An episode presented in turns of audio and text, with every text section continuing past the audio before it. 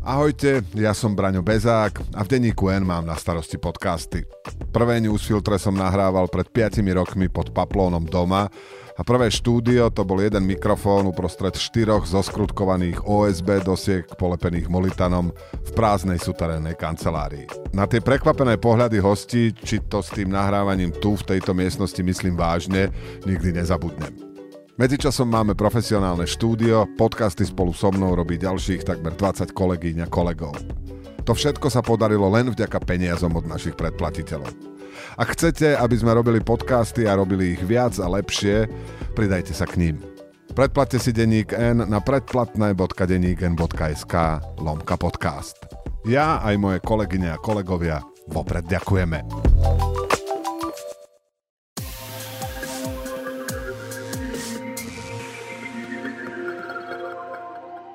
Počúvate podcast denníka N v redakcii. Ja som Monika Tódová a mojim hostom je prokurátor úradu špeciálnej prokuratúry Matúš Harkabus. Dobrý deň. Dobrý deň, ďakujem za pozvanie. Pán Harkabus, prečo ste sa rozhodli stať sa prokurátorom a vôbec ísť študovať právo?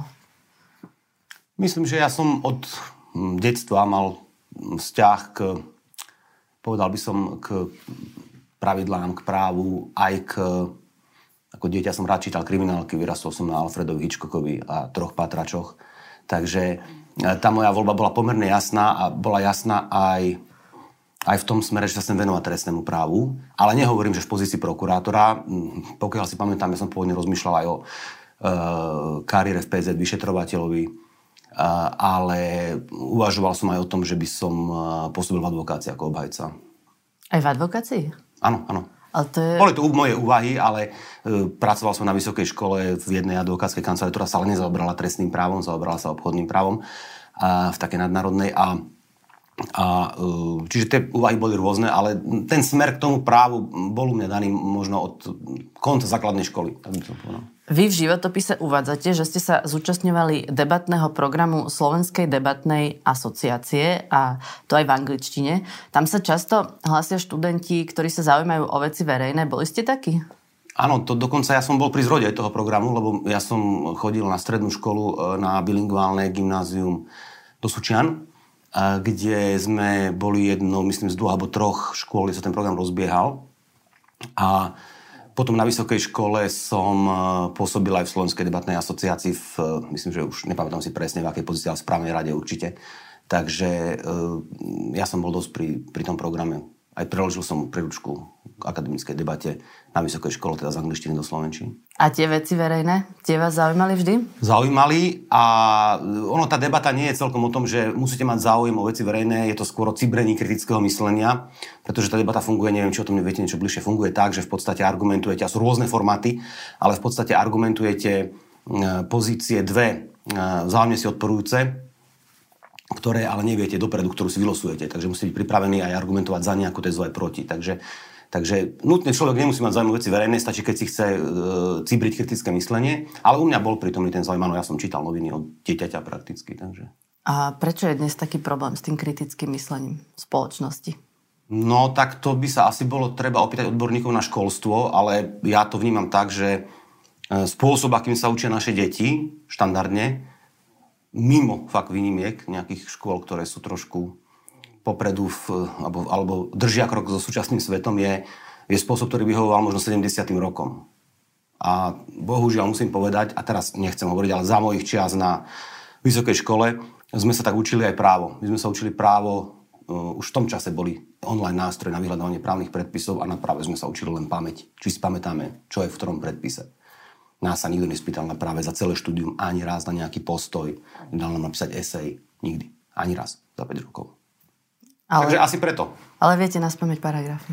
No, aj neviete, viete ich chvíľu, ale vy ich zabudnete za čas. Áno, záleží od toho, kto má aké pamäťové znalosti. Ja som sa to dosť ťažil, pretože pamäť mi funguje a mám ju dobrú celkom, takže stačí mať dobrú pamäť a e, v tomto vnímaní ste vo vtedy považovaní za dobrého právnika, ale to je strašne málo v dnešnej dobe pre právnika. Najmä v situácii, keď máme v mobile celý právny poriadok. Vy ste boli krátko ako študent aj v Amerike na tom programe Work and Travel. Nechceli ste žiť alebo študovať v zahraničí? Nie, e, študovať, študovať ani nie. E, ale žiť, áno, vtedy, keď som tam bol, ale bolo to skôr také letné dobrodružstvo, to bolo x študentov, to nebolo, to nebolo niečo uh, zamerané primárne na vzdelanie. Bola to um, ako šanca pracovať a cestovať, tak sa ten program aj volá, takže vtedy nie. A áno, zvažovali sme s kamarátom, s ktorým sme tam boli, že by sme tam ostali dlhšie. Um, ale možno potom, samozrejme, každé to rozhodnutie v živote prináša nejaké konsekvencie a možno aj dobre e, sa stalo, že som sa vrátil a dokončil som teda vysokú školu a, išiel, a dostal som sa na prokuratúru. Ešte som sa vlastne dostal na prokuratúru za pôsobenia pána generálneho prokurátora Hanzela. Už ma vymenoval doktor Trnka, ale e, výberové konanie som ešte robil za pána Hanzela. Ale najprv ste boli vyšší súdny úradník. Áno, 6 mesiacov. Martine. O, chceli ste sa stať sudcom? A chcel, áno, bolo to pre mňa istým spôsobom no, ako nejaký, nejakou metou, s tým ale, že v...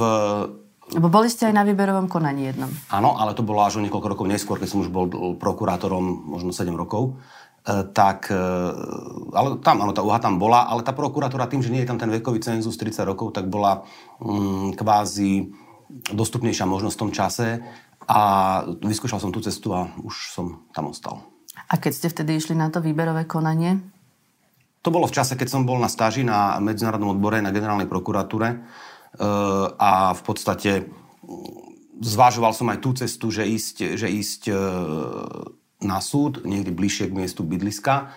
Mm, to bolo, tuším, výberové konanie prvé z tých otvorených výberových konaní, ktoré boli v, v tom roku 2010 alebo 2011, nepamätám si už presne, ukotvené tak e, tam som sa teda zúčastnil liberového konania, myslím si, že to bolo na okresný súd Žiar nad Hronom, kde, kde som neúspel, kde som sa dostal, myslím, myslím do ústnej časti a tam už vybrali dvoch iných uchádzačov.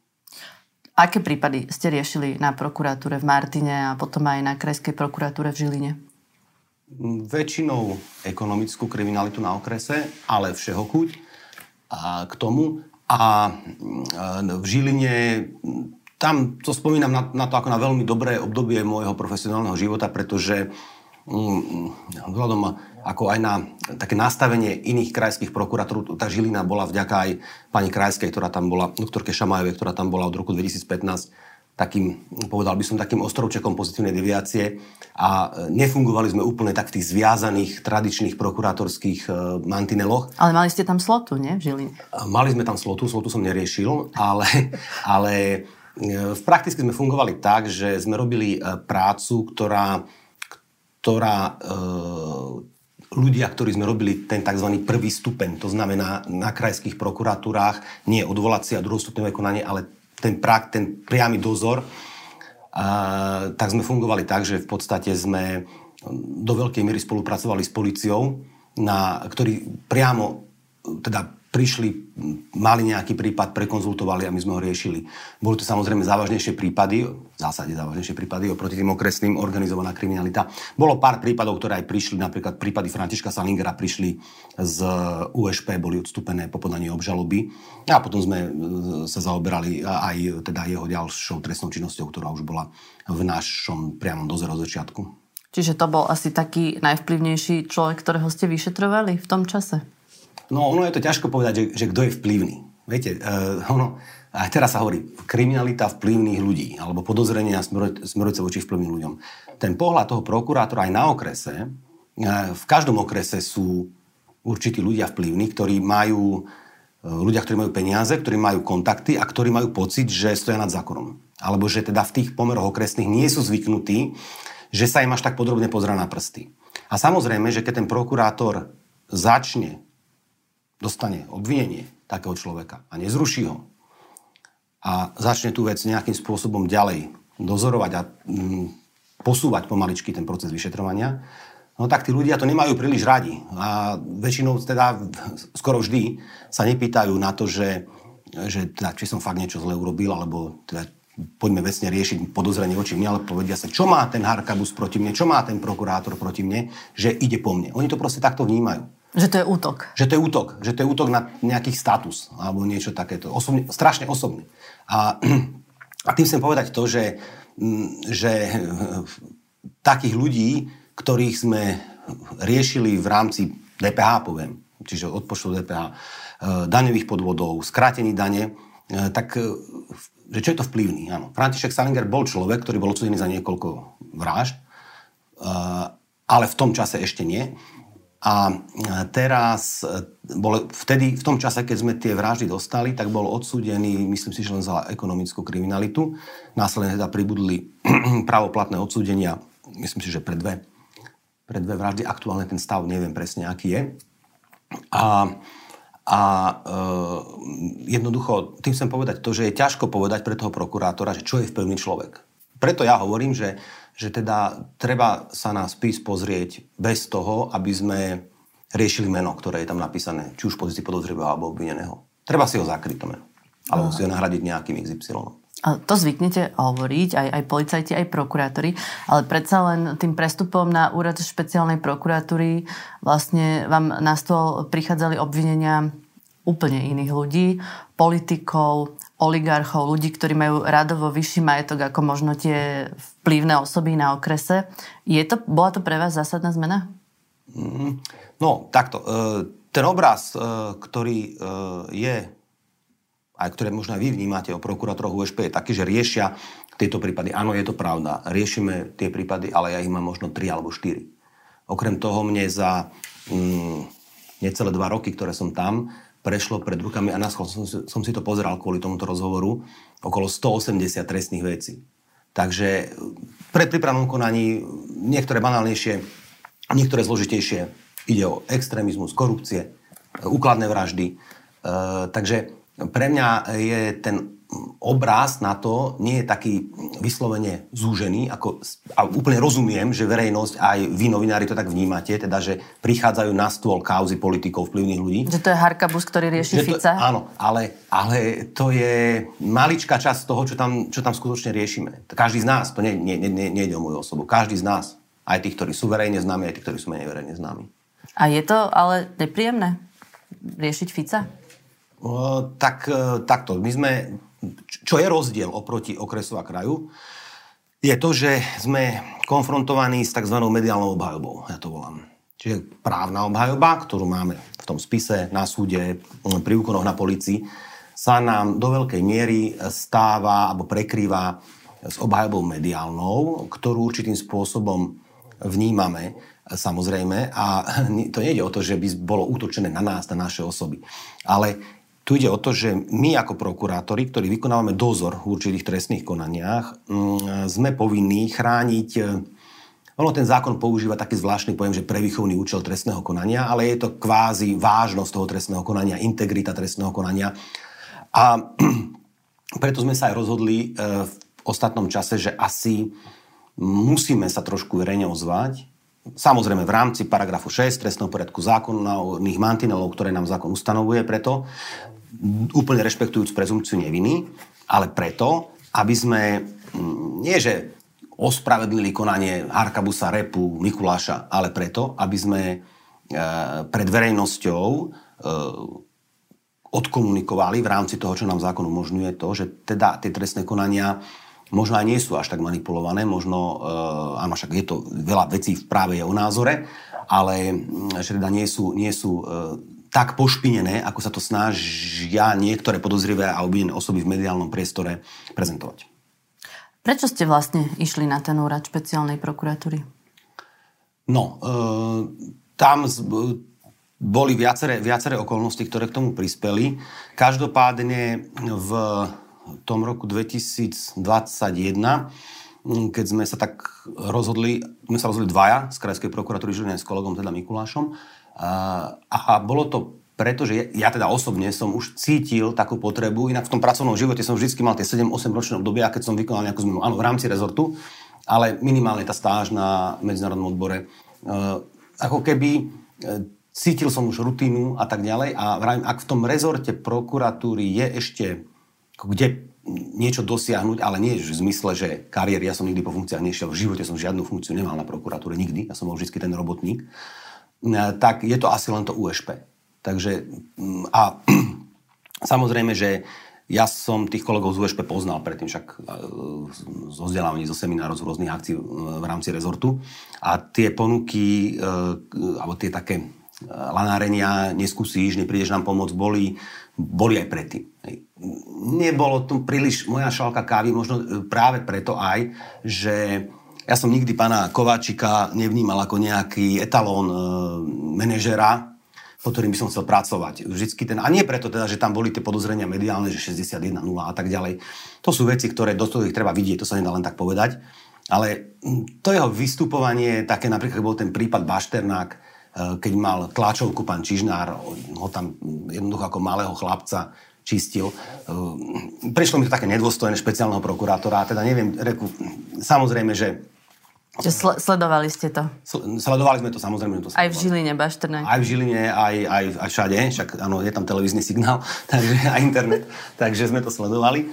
A e, ten, ten, e, neprišlo mi to ako miesto a práve možno aj ten kontrast tej krajskej prokuratúry v Žiline, ktorá bola takým ostrovčekom autonómie a skutočne ju tak vnímam e, doteraz v tom období, tak ako nelákol ma to. Jednak samozrejme je to aj zásah do rodiny dosť, dosť teda negatívny, musím povedať. Takže, takže nastalo, nastala tá zmena uh, potom a nastala tá zmena aj preto, že nebudem to tajiť, že doktor Lipšis, ktorý bol zvolený za špeciálneho prokurátora, poznal uh, prácu uh, moju aj kolegov z, z iných prípadov, kde on vystúpal v tom čase ako obajca, ktoré sme dozorovali. A, a jednoducho nás oslovil, či da nechceme takéto niečo skúsiť. No a vidíte teda teraz e, pána Lipšica vo funkcii, tam je práve e, ten problém, že prišiel z politického prostredia a to vlastne aj tento argument využívajú aj tie obvinené mm. osoby, keďže sú to tiež osoby z politického prostredia a hovoria vlastne, že to je na politickú objednávku. Toto vás neodradzalo pri pánovi Lipšicovi? No tak, vnímali sme to tiež. Čiže sme si aj toto zvažovali veľmi, veľmi podrobne. E, pre mňa je pán Lipšic úkazom na prokuratúre a to v tom zmysle, že teda je, prišiel ako, ako kvázi vysoko postavený funkcionár prokuratúry z prostredia, e, kde nikdy nebol, alebo teda z prostredia mimo prokuratúry, nikdy nemal prokuratúrskú skúsenosť. Ale mm, musím povedať, že teda tá, tá miera tej autonómie, ktorú tu zažívam, je veľmi podobná, možno ešte väčšia ako v tej Žiline v tom čase. A skutočne ako samozrejme, že e, tie, tie reči, ktoré boli, Lipšic nebol nikdy na prokuratúre vnímaný uh, akože pozitívne, prevažne. To určite nemôžem povedať. Vždycky bol vnímaný ako niekto, nad, nad ktorým sa poviem, že ohrňalo nosom. Ale pre mňa... Medzi prokurátormi. Medzi prokurátormi. Medzi prokurátormi. Ale pre mňa je jeho testom kauza Pčolinsky. Jednoznačne. Pretože, áno, on je v tej kauze vylúčený, ale zase ne, nemalujme si vzdušné zámky. Sú také me, meké metódy, ovplyvnenia. Ono ani v zo strany nadriadených. Zo strany nadriadených tých prokurátorov. Čiže on keby chcel, tak mohol sa minimálne pokúsiť uh, nejako pomôcť tomu pánovi Pčolinskému, uh, s ktorým teda podľa mojich vedomostí mali veľmi dobrý, blízky vzťah. A, a pokiaľ teda som sa na túto vec pýtal kolegu Kysela, tak uh, jednoducho nič také sa nikdy nestalo. Povedal podľa zákona. Takže to je pre mňa test, hej. A teraz je jasné, že to bude zneužívané, nesie si tu záťaž, samozrejme, z tej politiky, z toho verejného života a je to niečo, čo tiež napomáha tej mediálnej obhajbe. Určite s tým sa musíme aj my vysporiadať, ale ja skutočne, ako, ako podávam verejné svedectvo teraz, že skutočne nemôžem jeden jediný jeho vetu, slovo e, si vôbec vysvetliť ako mekú formu ovplyvnenia niečoho či už v prospech nejakého podozrivého, v neprospech alebo akokoľvek. Je fakt, že za toho Kovačika to bolo naopak, že práve za novinármi chodili prokurátori alebo aj za Gašpara chodili vyšetrovatelia a hovorili, že o tom toto nemôžeme vyšetrovať. Napíšte, o, ja nevedel, že to bolo takto. Napíšte o tom, potom sa to bude môcť vyšetrovať a podobne. Čiže Teraz nikto taký nechodí, to je, to je pravda. To je zase vaše svedectvo teda. To je zase, to je zase moje svedectvo, áno. Ale napriek teda tomu, čo sa deje, hovoríte si niekedy, že mal som radšej zostať v Martine, mal som radšej zostať v Žiline a riešiť tam tú pokojnú krajskú okresnú kriminalitu? No tak pokojnú ako pokojnú, viete, to by som veľmi, veľmi by som... Uh, Dehonestujem prácu na okrese. Áno, a tí kolegovia, ktorí tam sú nasadení v tej prvej línii, tak teda ako od pokoja to má ďaleko, tak by som povedal. Uh, je to, opäť si myslím, že je to trošku váš obraz a ja chápem, že vy sledujete profilové kauzy tejto krajiny, ktoré v zásade, v zásade nie všetky rieši USP. A týkajú sa verejných činiteľov, to je asi ten kľúč. Ale tí miestni moci páni, ktorým sa šlápe na tých okresoch na otlaky, tiež nie sú moc spokojní a ten prokurátor v tej prvej línii e, možno, možno je horšie chránený, ako sme my. Mm-hmm. Takže nie je to úplne pokojné. Je pravda, že je to viac o rutine. Je tam veľa vecí rutinných. A teraz ide opäť o to, ako ten konkrétny okresný krajský prokurátor nastaví ten systém dielby práce, špecializáciu a tak ďalej, ale v zásade prokurátori, ktorí, a sú vždy tí prokurátori, ktorí riešia ťažšie kauzy, no tak od pokoja to má ďaleko. Je to veľmi podobné, ako je práca na USP. Mimo tej mediálnej obhajoby samozrejme.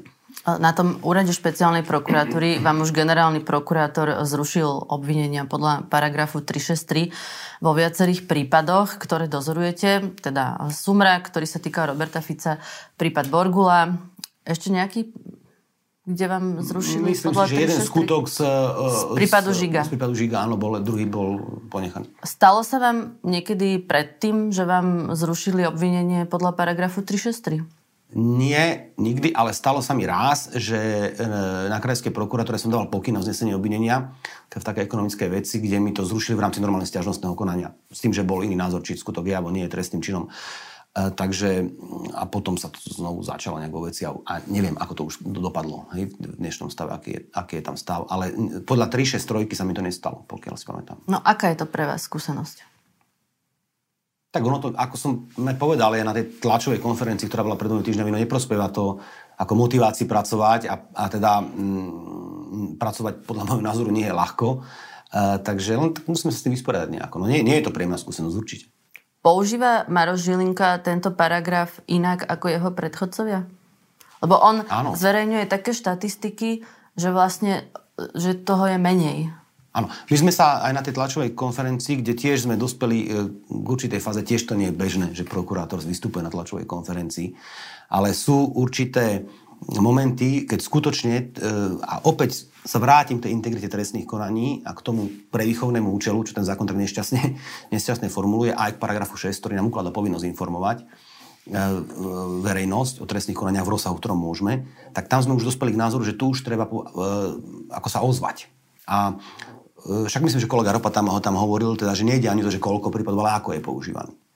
A myslím si, že sme tam veľmi podrobne vysvetlili aj vzájomné diskrepancie tých jednotlivých rozhodnutí. Ale nakoniec však obraťme sa na, aj na, ako načrieme do toho obrazu aj z druhej strany. E, na Polovníckej chate, ja teraz nechcem povedať, či to bol pán Parábo, pán Gašpar, tam predsa tiež niečo také padlo, že teda e, to posudzovanie tých dôkazov v rámci 363 je nejaké novum. Hej? Takže je to, je to áno, je to iné, ale musím povedať, že, e, že žiadny zákon tým nie je porušený. Je to otázka legislatívneho nastavenia paragrafu 363, ale nie len toho, ale celkovo aj konštrukcie oznamovania podozrenia v našom trestnom poriadku. Čiže používa ho inak, neporušuje tým žiadny zákon. No dobre, ale je to v poriadku, ak sa tie prípady tých vplyvných ľudí vďaka tomu nedostávajú na súd? Veď to je vlastne presne to, čo sa dialo za toho Kovačika. Že tie, že tie kauzy, zásadná vec bola, aby, aby ani nedošli na súd, pretože tam ako keby už to nevedeli tak ovplyvniť. Uh, tak uh, nechcem ja špekulovať o tom, že čo, čo je motivácia o toho, nemôžete chcieť generálneho prokurátora, ani to neviem. A je to problém. No tak áno, určité tie prípady skôr, skôr je problém to, že to, čo sme na tej tlačovej konferencii povedali, že tá rozhodovacia prax nie je jednotná. Raz je niečo vytknuté ako procesné pochybenie, inokedy je procesná situácia aprobovaná.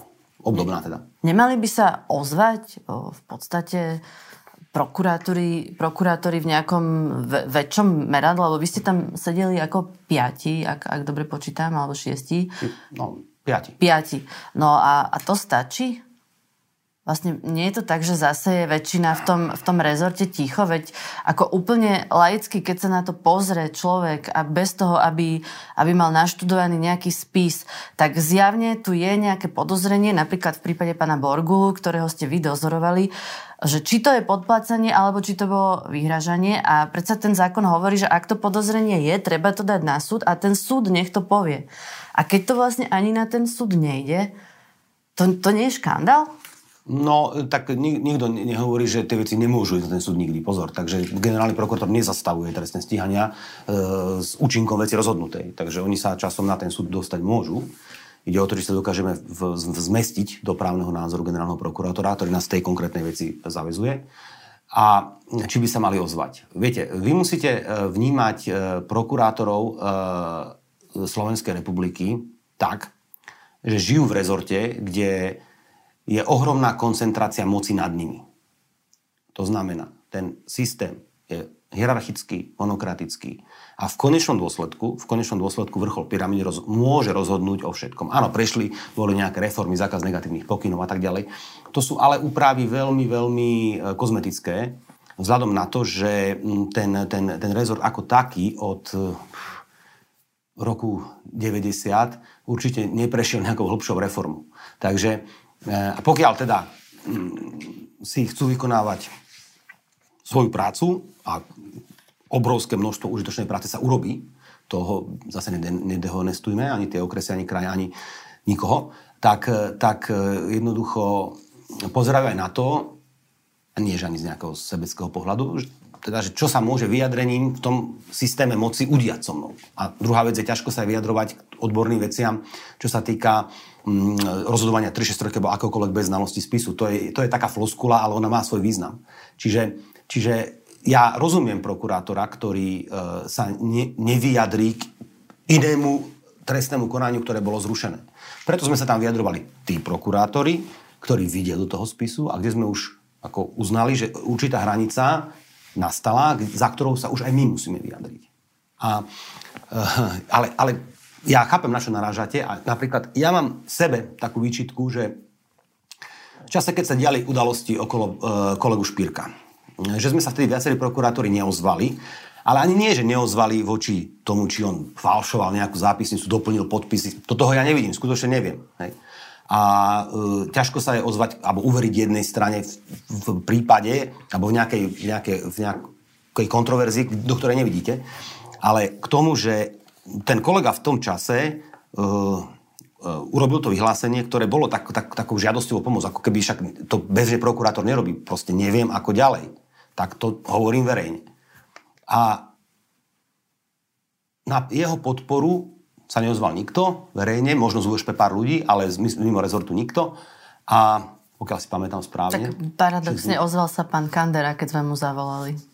Tak ho podporil, to no, si tak, pamätám. E, to je, to je výborné, to som, to, som ani, to som ani si nepamätal. A pán Hrivnak, myslím, že ale, boli. Ale nebolo to masové a ja osobne vnímam ako vyčitku, ale ani nie, že voči tomu, že teda e, je v nejakej kontroverzii, ale voči tomu, ako dehonestujúco sa k tomu postavil vtedy generálny prokurátor Čižnár, ktorý e, veľmi tak perfidne to nazval, že garden party a, a znevažoval ten akt e, toho prokurátora, e, ktorým v podstate žiadal nejakú pomoc. Hej, ja som to tak vnímal. A vtedy, a, a čo sme si vtedy povedali? No, povedali sme si, a však nevidíme do toho, robíme si dobrú robotu, Uh, bolo, bolo je veľa dobre urobené. Radšej sa do toho nerýbme, aby sme si tú dobrú robotu mohli robiť naďalej. A toto je tá mentalita.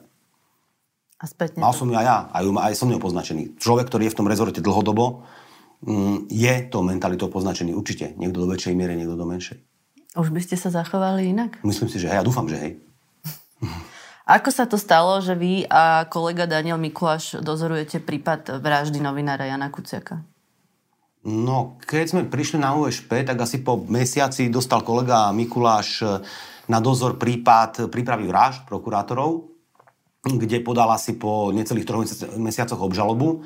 Tam vtedy, tuším, bola ešte Alena Žužová vo väzbe. A mm, kolega Šurek dostal po odchode dvoch e, predchádzajúcich dozorujúcich prokurátorov, doktora Turana s doktorom Novodským, pridelený prípad Kúciak.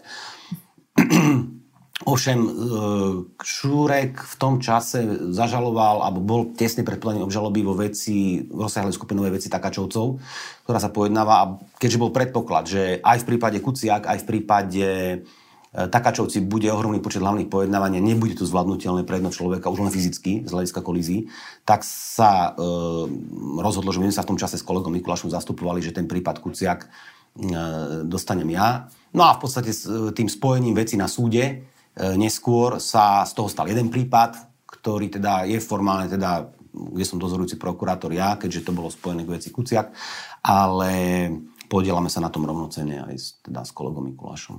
Hmm, kde ste boli, keď ste sa dozvedeli o vražde Jana Kuciaka? Pamätáte si na to? Pamätám, bol som na obede e, v Žiline, v čínskej reštaurácii. Hm. Pamätám si, že sme to čítali, myslím, na topkách alebo niekde na nejakom, nejakom serveri, e, teda, že čo sa stalo. Došlo vám v tom momente, že čo sa stalo? No došlo, došlo to bol, tam boli viacerí kolegovia, možno štyria, a došlo nám určite, že teda je to niečo nezvyčajné v tejto krajine, tým, že išlo o teda vraždu dvoch ľudí dokonca, dvoch mladých ľudí a jeden z nich bol novinár, ktorý bol ako činný vo verejnom živote.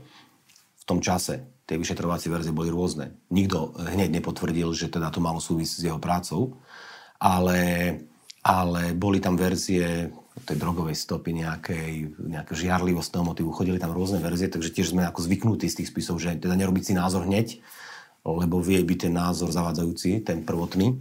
Takže, ale dochádzalo mi to postupne, čo sa stalo. Vedeli ste v Žiline, kto je Marian Kočner? Ako ste ho tam vnímali?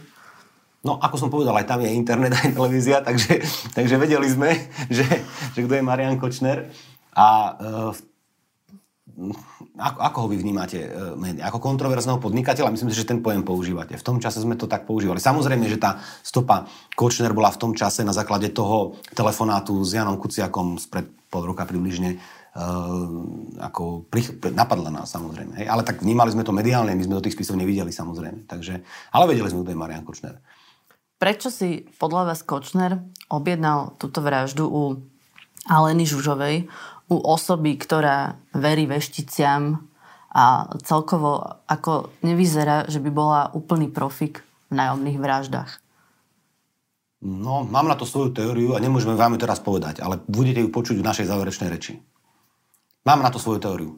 Ale ne, skutočne nebudem, lebo tu by sme už išli práve mimo ten mantinol toho paragrafu 6 trestného poriadku, kde by som, nechcem prednášať uh, fragmenty toho, čo mám v hlave ako záverečnú reč uh, mediálne a určite pochopíte, že prečo. Lebo ono sa to môže javiť ako také, že naivné rozhodnutie. Ona si v podstate na to podľa tej obžaloby najala Gamblera Andruška, ten si na to najal ľudí z vedľajšej dediny, ktorí za to mali dostať po 20 tisíc eur, prečo si na to nenajal ozajstných profesionálov, veď peniaze na to mal? No tak hm, nechcem, nechcem sa k tomu vyjadrovať a myslím že v tejto, v tejto fáze bude lepšie, keď sa nevyjadrím. Skutočne, skutočne, ako mám tam nejakú teóriu, mm, ale by som povedal toľko. Či vykonávateľia, ktorí už sú pravoplatne odsudení za ten skutok, e, sú nejakí amatéri, no neviem. Teda ako z, vojak s výcvikom a tak ďalej, takže toľko poviem. Čiže to nie je úplne správny pohľad. Myslím si, že ten pohľad je taký za tie roky e, vyšetrovania a konania e, ovplyvnený tým, že tými urbánnymi legendami, ktoré okolo toho prípadu chodia a takým, čo sa hovorí. Ale skutočne ten, ten, keď si podrobne naštudujete ten spis, tak ten pohľad asi nie je celkom taký. Ale rozumiem, na čo sa pýtate v tej prvej časti otázky. Mám to svoju teóriu, ale nepoviem vám ju teraz, prepačte. Tak inak sa spýtam, ona je už vlastne Žužová odsudená za, za objednávku inej vraždy. Aho. Čiže v podstate je to milný pohľad, že to bolo naivné. Keďže jej už sa vlastne v tom čase podarila nejaká vražda, ktorá ešte nebola odhalená, z ktorej ona vyviazla. To sa až spätne no, vlastne no, to podarilo sme, preukázať. To by sme vedeli len vtedy, ak by sme sa mali nejaký dôvod domnievať. Že Kočner to vedel. Že Kočner to vedel. A to, a to neviem, či máme ten dôvod, skôr si myslím, že nemáme. A to nemáme isté, taký dôkaz. My máme nejaké podozrenia, ktoré proste sú tu. Ej. Samozrejme, tí ľudia sú stále nevinní, takže e, my musíme k tomu pristúpiť ako k podozreniam. A ja v záverečnej či poviem, prečo si myslím, že tie podozrenia sú vážne. A súd rozhodne, či sú tak vážne, že ich odsudí, alebo nie sú tak vážne. Čo sa teraz deje na tých pojednávaniach? Aké dôkazy sa ešte budú preberať a kedy k tomu dôjde, že vy prednesiete záverečnú reč? No, myslím si, že, to, že ten proces dokazovania sa chýli pomaličky k záveru. Sme, mm, sme nejak vo fáze teraz čakania na nejaký znalecký posudok, ktorý, ak ste sledovali to pojednávanie, tak asi viete, čoho sa týka. Tak to bolo verejne povedané, ide o tie lustrácie sociálnej poisťovne. Uh, myslím si, že ten rozsah dokazovania z našej strany bol pomerne ovplyvnený viacerými návrhmi, ktoré sme podali už teda po vrátení veci odvolacím súdom. Dúfam teda, že sa blížime ku koncu prvostupňového konania a ten posledný aprílový termín by mohol byť vynesený rozsudok. Myslím si. Ťažko je to predpokladať, viete, ako tie pojednávania fungujú. Viete, že tam môže prísť viacero dôkazných návrhov, ktoré ten súd akceptuje alebo nebude akceptovať. My sme v podstate dôkazné návrhy z našej strany dali po podaní, teda po vrátení veci odvolacím súdom možno v počte 7, 6, 7. Ten posledný termín to je 24. apríl, ano. dobre si pamätám. Že to je, to je pondelok 24. apríl. Dobre, myslíte si, že tá dôkazná situácia je teraz silnejšia ako čase, keď sa vyhlásil ten, ten rozsudok prvýkrát, pretože medzi tým sa to už aj spojilo s tými prípravami vraž prokurátorov, rolu? Tak e, ja vám môžem povedať, e, ako to hrá rolu v mojej, v, mojom, v mojej optike a opäť tak, aby som nepredbiehal záverečnú reč, ale poviem toľko, že určite tým spojením veci sa obraz, obraz toho konania mm, toho roku života tých ľudí sa určite u mňa doplnil a dôvodnosť oboch podaných obžalov sa neoslabila. Už sme sa rozprávali o tej mediálnej obhajobe, že tí politici, ktorých vyšetrujete alebo ktorí sú obvinení, využívajú tú svoju popularitu, sympatie voličov na to, že vás očierňujú na tlačových besedách. Hovoria tam vaše mená, čo ste viacerí prokurátori a zrejme aj policajti, sudcovia predtým nezažívali. A v Bratislave vám možno všetci fandia vzhľadom na to, aké je tu zloženie tých voličov. Ale aké je to, aké je to doma v Martine? Už vám tam niekto vynadal, že, že prečo idete zatvoriť jeho obľúbenca Roberta Fica? tak v prvom, rade, v prvom rade by som povedal, že nikto nejde zatvoriť Roberta Fica. V prvom rade... Tak on to tak komunikuje, no, preto som použila možné, ale, ale, ale e, prokurátor nemá inú možnosť, ako má na stole nejaké podozrenia, ich nejako vyhodnotiť a nejak rozhodnúť k odsúdeniu, k zavretiu alebo k uloženiu akéhokoľvek trestu je alternatívou je strašne ďaleko. Strašne ďaleko. A v našom systéme je extrémne ďaleko. Ale, ale Uh, takže, ale pravdu vám poviem, že ja som tak vyťažený, čo sa týka práce a rodiny, že ja som vo veľmi obmedzených bublinách fungujem, takže teda v pracovnej a v rodinnej a možno mám troch, štyroch bližších kamarátov, s ktorými sa stretnem možno raz za, rok, e, raz za pol roka a to je všetko. Čiže ja sa ani s nejakými reakciami na túto, na túto verejnú prezentáciu našej činnosti, tak by som to povedal, nemám, nemám kde ani stretnúť príliš. Mm, aké to podľa vás ale je pre, pre vás, pre policajtov, pre sudcov, keď zrazu ich mena takto, no, je to takto nové, lietajú? Je to nové a učíme sa na to reagovať, lebo sme, to je to, čo som hovoril, ten rozdiel medzi, medzi mm, tým okresom a krajom a týmito kauzami, kde je proste tá právna obhajoba sa prelína s mediálnou obhajobou. Takže, takže tam sa, tam sa uh, učíme na to reagovať. Je to, je to nová situácia. Nikdy ju v tejto krajine zrejme žiadny prokurátor v takejto miere a policia nezažíval. Takže sa učíme reagovať, možno robíme chyby pri tých reakciách, možno v konečnom dôsledku škodíme tým konaniam, neviem. Nejako to vyhodnocujeme, kde je ten priestor, že sa môžeme a máme verejne vyjadriť a kde máme zostať mlčať. Tam vlastne na jednej tej tlačovke boli za chrbtom Roberta Fica gestapacké kabaty. Tam hovoril práve o prípade bývalého vyšetrovateľa Mariana Kučerku, ktorý tiež vy dozorujete. On je tam zatiaľ nepravoplatne odsudený na 11 rokov. A Smer zverejnil takú nahrávku, ktorú zrejme urobil Kučerka, keď sa neoficiálne rozprával s pánom prokurátorom Repom o možnej spolupráci ktorú vtedy Kučerka zvažoval. A Repa mu tam povedal, že žena a deti môžu byť vynechané z vyšetrovania a že, citujem, Lajo potom povedal, že sa o teba postará. Je takéto dohadovanie v poriadku? No, uh, viacero veci k tomu. Budem trošku dlhšie hovoriť, ak sa ne, teda nenahneváte. Uh, predovšetkým tá nahrávka uh, ja apelujem na ľudí, skutočne ako dozorujúci prokurátor tej kauzy, e, ktorí, ktorí majú tú nahrávku, aby ju dali z celosti. Naozaj. Nech, ako, nech sa aj zverejní kľudne, ja ju pod, možno do toho súdneho konania vzhľadom k prezentovanej obrane by som aj využil. A e, ten kontext je dôležitý. Ja som sa pýtal kolegov Repo a Šureka samozrejme, či si nahrávali. Tvrdia, že nie. Čiže kto si mohol nahrávať? Jediný je pán obžalovaný. Ak si nahrával, tak si nahrával rozhovor nechcem povedať, že kamarátov, ale rozhovor známych, ktorí boli pracovne známi dlhé roky. Oni sa poznali. Oni sa poznali, samozrejme, však on bol vyšetrovateľ v Bratislave, robil tu na oni boli na kraji, dozorovali veci, e, tam bol, týkali si, takže však tam aj na tej nahrávke myslím, že pozná, že si týkajú. A, a e, nahral stretnutie, ktoré inicioval on, kde prišiel s nejakými vecami, ktoré hovoril a tie veci neboli podľa toho, čo je u nás v úradnom zázname napísané. Boli na chvalu A... Čiže tam, keby sa tá nahrávka celá zverejnila, tam by bolo aj vidno to, čo on chcel vlastne vypovedať, no, že? No, no tak podľa toho, čo je v úradnom zázname, určite. Čiže vy k tomu Ak teda máte... Repa so Šurekom neuklamali úradný záznam, prečo ja ale si nemyslím, že by mali nejaký dôvod. Že vy k tomu máte úradný záznam, ktorý Samozrejme. to stretnutie popisuje. Samozrejme. A máme aj úradný záznam. Ja som sa teraz v súvislosti s tým odvolacím konaním, aj v súvislosti s tiež s viacerými podaniami e, obžalovaného a jeho obhajoby som sa vrátil k tým, k tým spisom jednak k tomu, ktorý dokumentuje e, tie poznámky, ktoré boli spísané pri tom, pri tom stretnutí a takisto aj k tomu tzv. vynútenému ospravedlneniu, kde je tiež spísaný úradný záznam. Nie je to len ten samotný, mm, samotný papier s hlavičkou USP, ktorý, ktorý je tým ospravedlením, ale je to aj úradný záznam, kde mm, pán Kučerka, jedným podpísaný, kde pán Kučerka veľmi ako podrobne e, vysvetľuje svoje motivácie a tiež hovorí o ďalšej trestnej činnosti spôsobom, ktorý nemôžeme použiť, neprocesným spôsobom. Ale vzhľadom tej obhajobe v trestnom konaní zvažujem, že po ešte dosledovaní určitých vecí, ako skončil na policii, to predložím odvolaciemu súdu. Takže tiež to nebudem bližšie hodnotiť. Ale teda chcel a bude by... na zvážení toho súdu, že... Či to či vykoná, to, alebo to nevykoná, samozrejme. Či to zoberie do úvahy, no, hej? Ale, ale k tomu sa chcem dostať, že teda áno, tá veta, Lájo sa o teba postará mm-hmm. a tá veta, že môžeme z toho vynechať ženu a deti, sú vybraté a, a keď sa na ne pozrieme bez kontextu, tak sa javia, že sú za hranicou. Javia sa za hranicou. Ale, ale teraz sa pýtam, ako sa ten Lájo postará? Nájde mu obhajcu, ja neviem, hej, čo, čo tým bolo myslené? Že Zamestná ho? Neviem.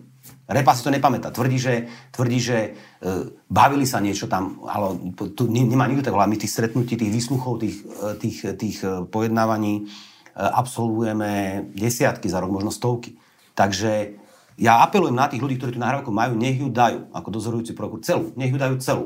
Ak tam bude repa na disciplinárne konanie, no tak pôjdem na disciplinárne konanie ako keď to niekto vyhodnotí. Ale skutočne pre tú kauzu je to dôležité a nie je to dôležité len pre tú kauzu, ale možno, ak teda mám veriť tomu, čo je spísané u nás, že ak táto stretnutie prebehlo v, tý, v tom kontexte, ako je to spísané u nás, tak možno by sme zistili, že ten Bernard Slobodník až tak neklame. Keby sme tú nahrávku dali celú. Neviem. A že aj preto apelujem. Nie len pre trestné Tak oni asi vedia, prečo ju nezverejnili celú. Nechcem špekulovať. Ak ju niekto má, prosím vás, pošlite ju aj anonimne. My ju preskúmame, tam pri tej vete, že Lajo sa o teba postará, ide skôr o to, že Ludovít Mako oficiálne nevlastní žiadnu firmu a zahmieva, pokiaľ ide o jeho majetok. Patrí, alebo otázka je, že či patrí medzi jeho výhody zo spolupráce aj to, že sa nesiaha kompletne na jeho majetok? Ha, nesiaha kompletne, no takto. Ja som v e, prípade Kučerka spracoval pre najvyšší súd zjednoduším to, zvulgarizujem to, prehľad benefitov jednotlivých uh, svetkov, ktorí tam vystupujú. Mm-hmm. Uh, pokiaľ si pamätám, tak pán Mako má zaistený celý majetok podľa paragrafu 425 odsek 1 trestnom poriadku, teda na účely výkonu trestu prepadnutia majetku. A toho majetku tam nie je malo. Sú tam, je tam veľa nehnuteľností, nejaké haly, pokiaľ si pamätám, je, je tam ten majetok zaistený, takže neviem, či hovoríme o tom istom a zase je pravda, že nedozorujem prípady obvineného pána Maka, takže ne, nemám ten prehľad takýto, ale z toho, čo som spracoval k iným prípadom, si myslím, že toho majetku má zaisteného dosť. Ako vašu prácu zmenilo to, keď ste si zrazu uvedomili, že akýkoľvek neformálny rozhovor s kýmkoľvek môže byť nahrávaný? Moju prácu nejak, lebo ja, ja keď sa s niekým rozprávam, tak sa s ním rozprávam stále tak, že keď sa to aj keď sa to aj nahrá a zverejní, tak asi nič vážne sa nestane. Snažím sa jednať s ľuďmi slušne, v rámci, v rámci toho, čo mi zákon umožňuje, ale je to o názore. Áno. Ešte sa vrátim k tej nahrávke, ak dovolíte, e, e, ktorá bola teda e, z časti prezentovaná, z veľmi obmedzenej časti vo verejnom priestore. A tu ide o to, že pokiaľ, viete, stále sa zaoberáme tým, aká je prvotná reakcia orgánov na oznámenie nejakej činnosti. Typicky v prípadoch domáceho násilia, sexuálneho zneuženia, keď príde tá tyraná žena, a nehovorím len žena, aj tyraný muž, príde oznámiť nejakú činnosť na základný útvar policajného zboru na obvodné oddelenie, kde sa ju samozrejme veľakrát snažia bagatelizovať a tak ďalej. A obdobné to je aj so oznamovateľmi korupcie. Viete, vy máte dve e, možnosti ako prokurátor, alebo aj policajt, ktorému príde človek, ktorý povedzme, že dáva úplatok, alebo hovorí, že dáva úplatok. E, máte dve možnosti v zásade, ako na to reagovať. Máte možnosť reagovať pane, vy ste ale dali úplatok, takže si dobre rozmyslíte, či chcete hovoriť, lebo aj vy ste sa dopustili. Alebo môžete reagovať spôsobom, dobre pane, berieme na vedomie, niečo nám to hovoríte, priznávate sa k nejakej protiprávnej činnosti, ak sa to preverí a e, teda skutočne je vaše rozhodnutie úprimné, sa priznať a olutovať, tak zákon vám umožní takéto a takéto uh, možnosti úľav. A teraz ide o to, čo myslíte, v ktorej tej eventualite ten človek začne hovoriť o tej trestnej činnosti. V tej prvej či v tej druhej? No určite, že v tej no, druhej. No, takže, takže ide o to, že a, a o, o čo viac pri rozhovore známeho, o ktorom má známeho policajta, funkcionára, o ktorom máte nejakú predstavu, že funguje v poriadku, ok, a príde vám hovoriť takéto veci Takže, Takže sa ho snažíte upokojiť a presvedčiť, aby vypovedal. Ja by som sa snažil, ja neviem, ja neviem. Ja keď budem počuť tú nahrávku, tak vám ju veľmi presne zdiagnostikujem, čo sa tam stalo, z môjho pohľadu. Ale ja ju, ne, ja ju nemám. Prečo si Kučerka napokon tú spoluprácu rozmyslel? Veď on vlastne aj poslal vám list, že chce teda dohodu o vine a treste. Potom, keď ste navrhli ten trest, tak, tak vlastne už to nechcel. To je otázka asi na neho, na jeho Máte nejaké vysvetlenie? Ja som mu v tej dohode o vine a treste na začiatku hlavného pojednávania ponúkal teda maximálnu úľavu o tú tretinu dole. Potom to odmietol, ja neviem prečo. Máte na to nejaké vysvetlenie? Mm, nechcem o tom špekulovať verejne. Mám na to niečo, nejakú teóriu v hlave, ale nie je to podstatné ani právne, ani, ani preto, aby sa tým verejnosť nejako mala zaoberať. Keď mal o jeho odvolaní rozhodnúť Najvyšší súd, ušiel do zahraničia, prečo nebol vo väzbe? No pretože bol z nej prepustený po podaní, uh, po podaní obžaloby. Bola to chyba? Mm, nie. Nebola to chyba. Bolo to právoplatné súdne rozhodnutie, ktoré vyhodnotilo nejak dôvody väzby. Ten človek sa zúčastnil uh, súdnych pojednávaní v prvom stupni všetkých. Čiže nedalo sa podľa vás nejako predpokladať z ničoho, že ujde? Uh, nie, v tom čase, ja by som to ako chybu nehodnotil. Jednoducho taký je náš, skôr, sa je, skôr je na uh, zamyslenie, či človek, ktorý dostane tak vysoký trest odňatia slobody prvostupňovým súdom nepravoplatným rozsudkom, by nemal byť nejakým spôsobom aspoň teda monitorovaný, lebo tých prípadov bolo asi viac. E, mm. takže... No to som, sa, to som sa presne chcela spýtať, že nie je to prvý prípad a my v podstate dávame ľudí do väzby, keď začína to vyšetrovanie a ten stupeň podozrenia je vtedy oveľa nižší ako po pravoplatnom, teda ako po prvostupňovom rozsudku. Čiže presne to isté sa stalo s okoličaným, tesne predtým, ako to bolo pravoplatné tak vlastne zamával policajtom za hranicou v Maďarsku.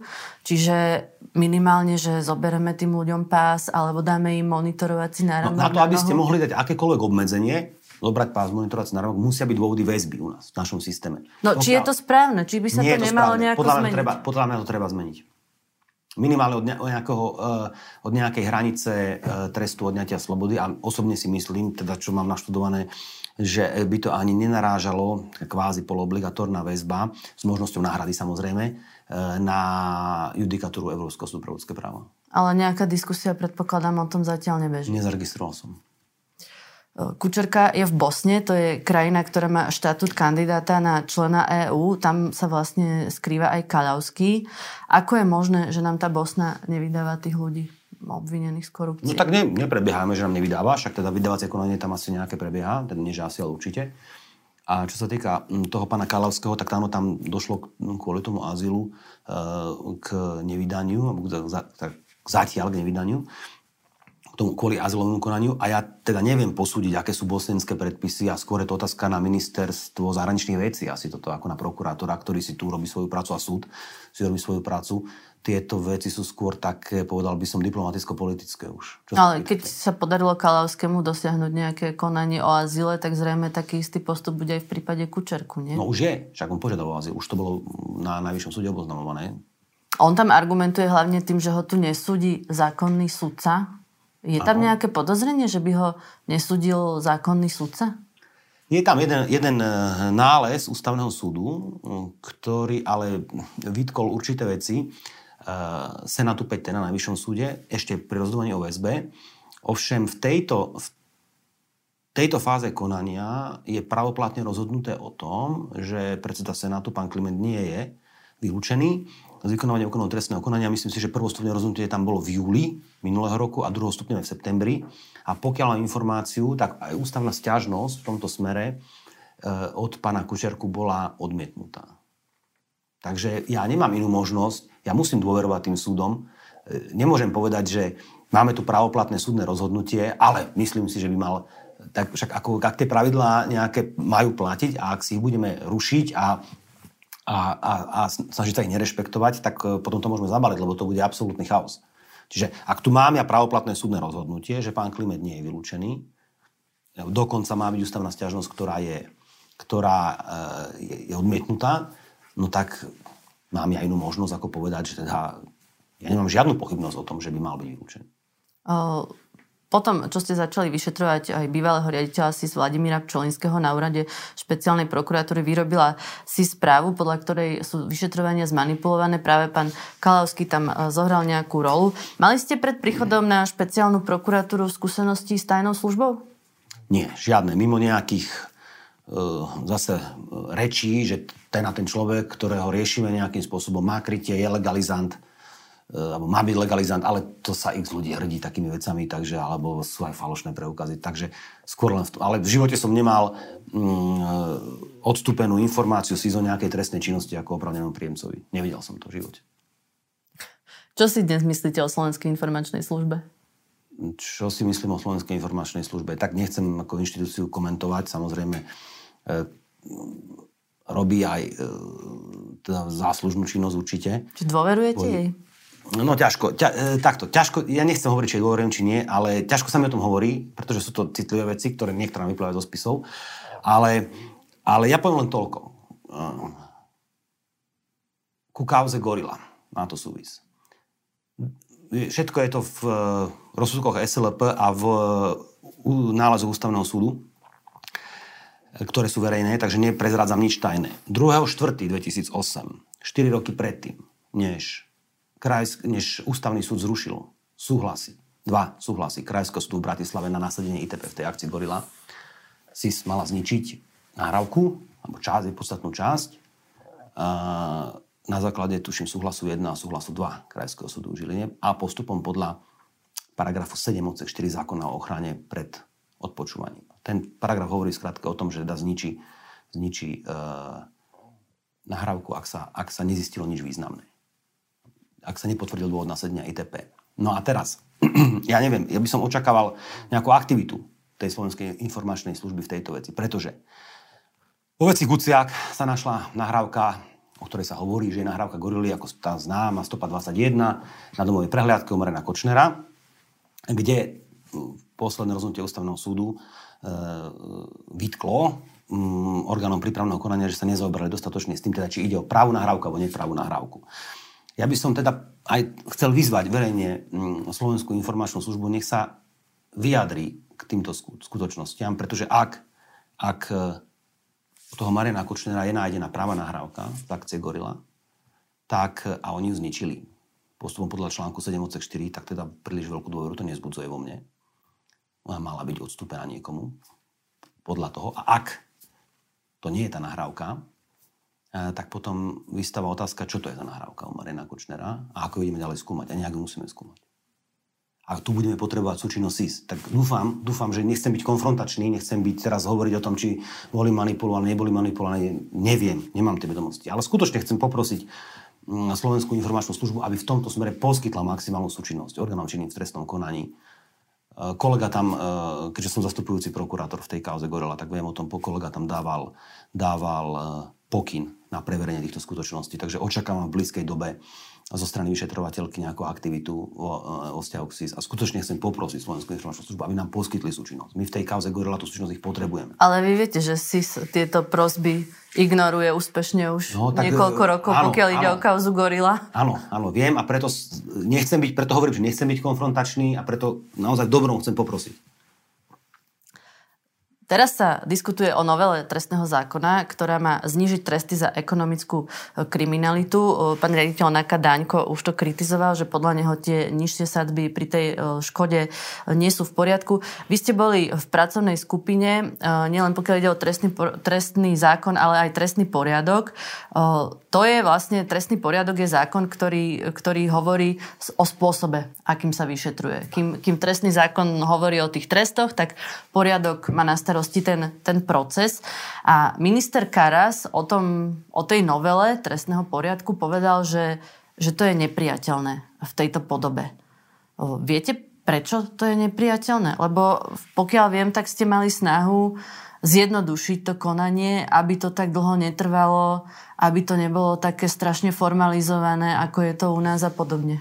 Včera e, sme mali rozhovor s kolegom pre tiež ku kauze Kuciak pre jednu televíziu a m, tam nám pani redaktorka povedala prípad, keď zneužívané dievča bolo 8 rokov vláčené po policii a po súdoch.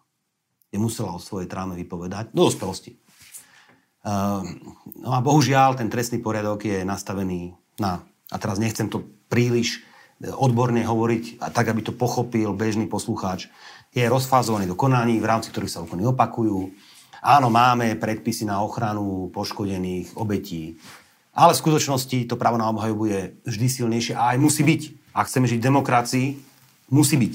Ale tie mantinely, akým spôsobom je to u nás vychylené v prospech opakovanie úkonov, koľko to konanie trvá. Predstavte si, že vám sa vyhráža sused. Bežný, banálny trestný čin, že vás zabije, máte spolu nezhody.